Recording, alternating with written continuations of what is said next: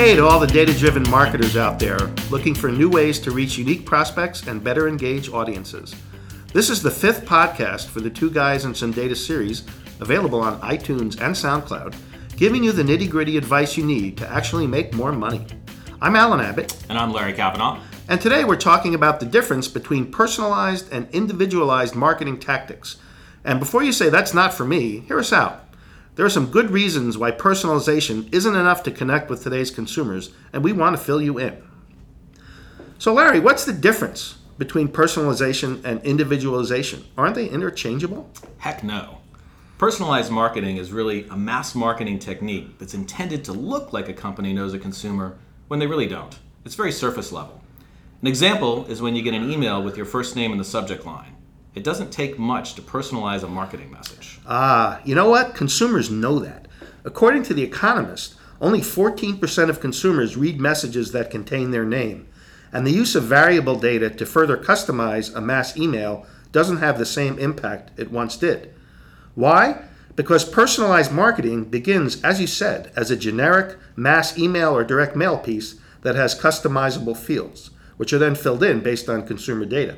The message and artwork are created before a consumer acts or expresses interest, and that message is created based on how a specific audience segment has previously acted or behaved with an organization. Larry, how is individualization different then? Well, individualized marketing is based on a consumer's current interests, what they like and dislike. It's delivered at a moment in time when it's relevant to an individual. Personalization, you know, as we've said, is a mass technique that at best focuses on audience segments. Individualization is all about understanding the consumer as a unique person.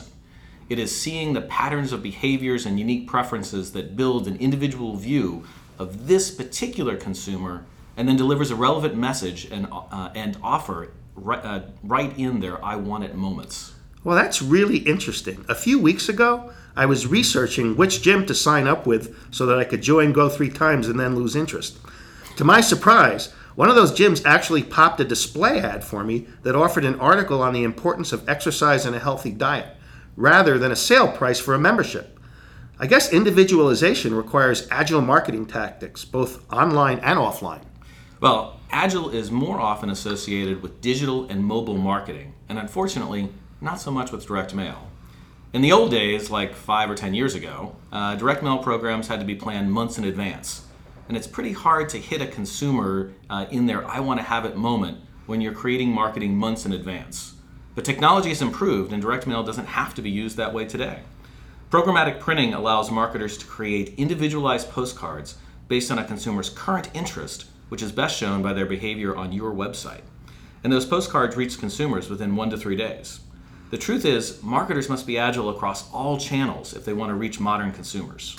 So, Larry, we keep circling this topic of modern consumers. How are modern consumers so much different than consumers from 10 or even 5 years ago? Why do they expect individualization? Well, think about your Facebook page. Do you have the same content as me or everyone else? Uh, how about when you open a Twitter app on your phone? You know, if you don't like what you see on either platform, all you have to do is unfriend or unfollow someone and your content will change. Well, you talked about how is it different than 10 or even 5 years ago. Facebook is 12 13 years old twitter about 10 years old. They and now instagram have changed the individualization expectations of today's consumers.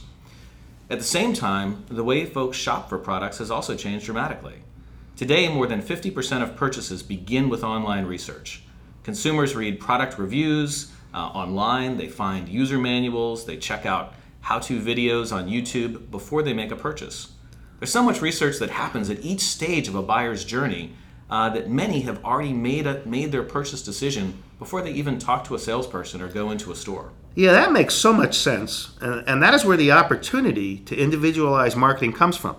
Every time a person goes online to research or find a solution, they're leaving behind data clues.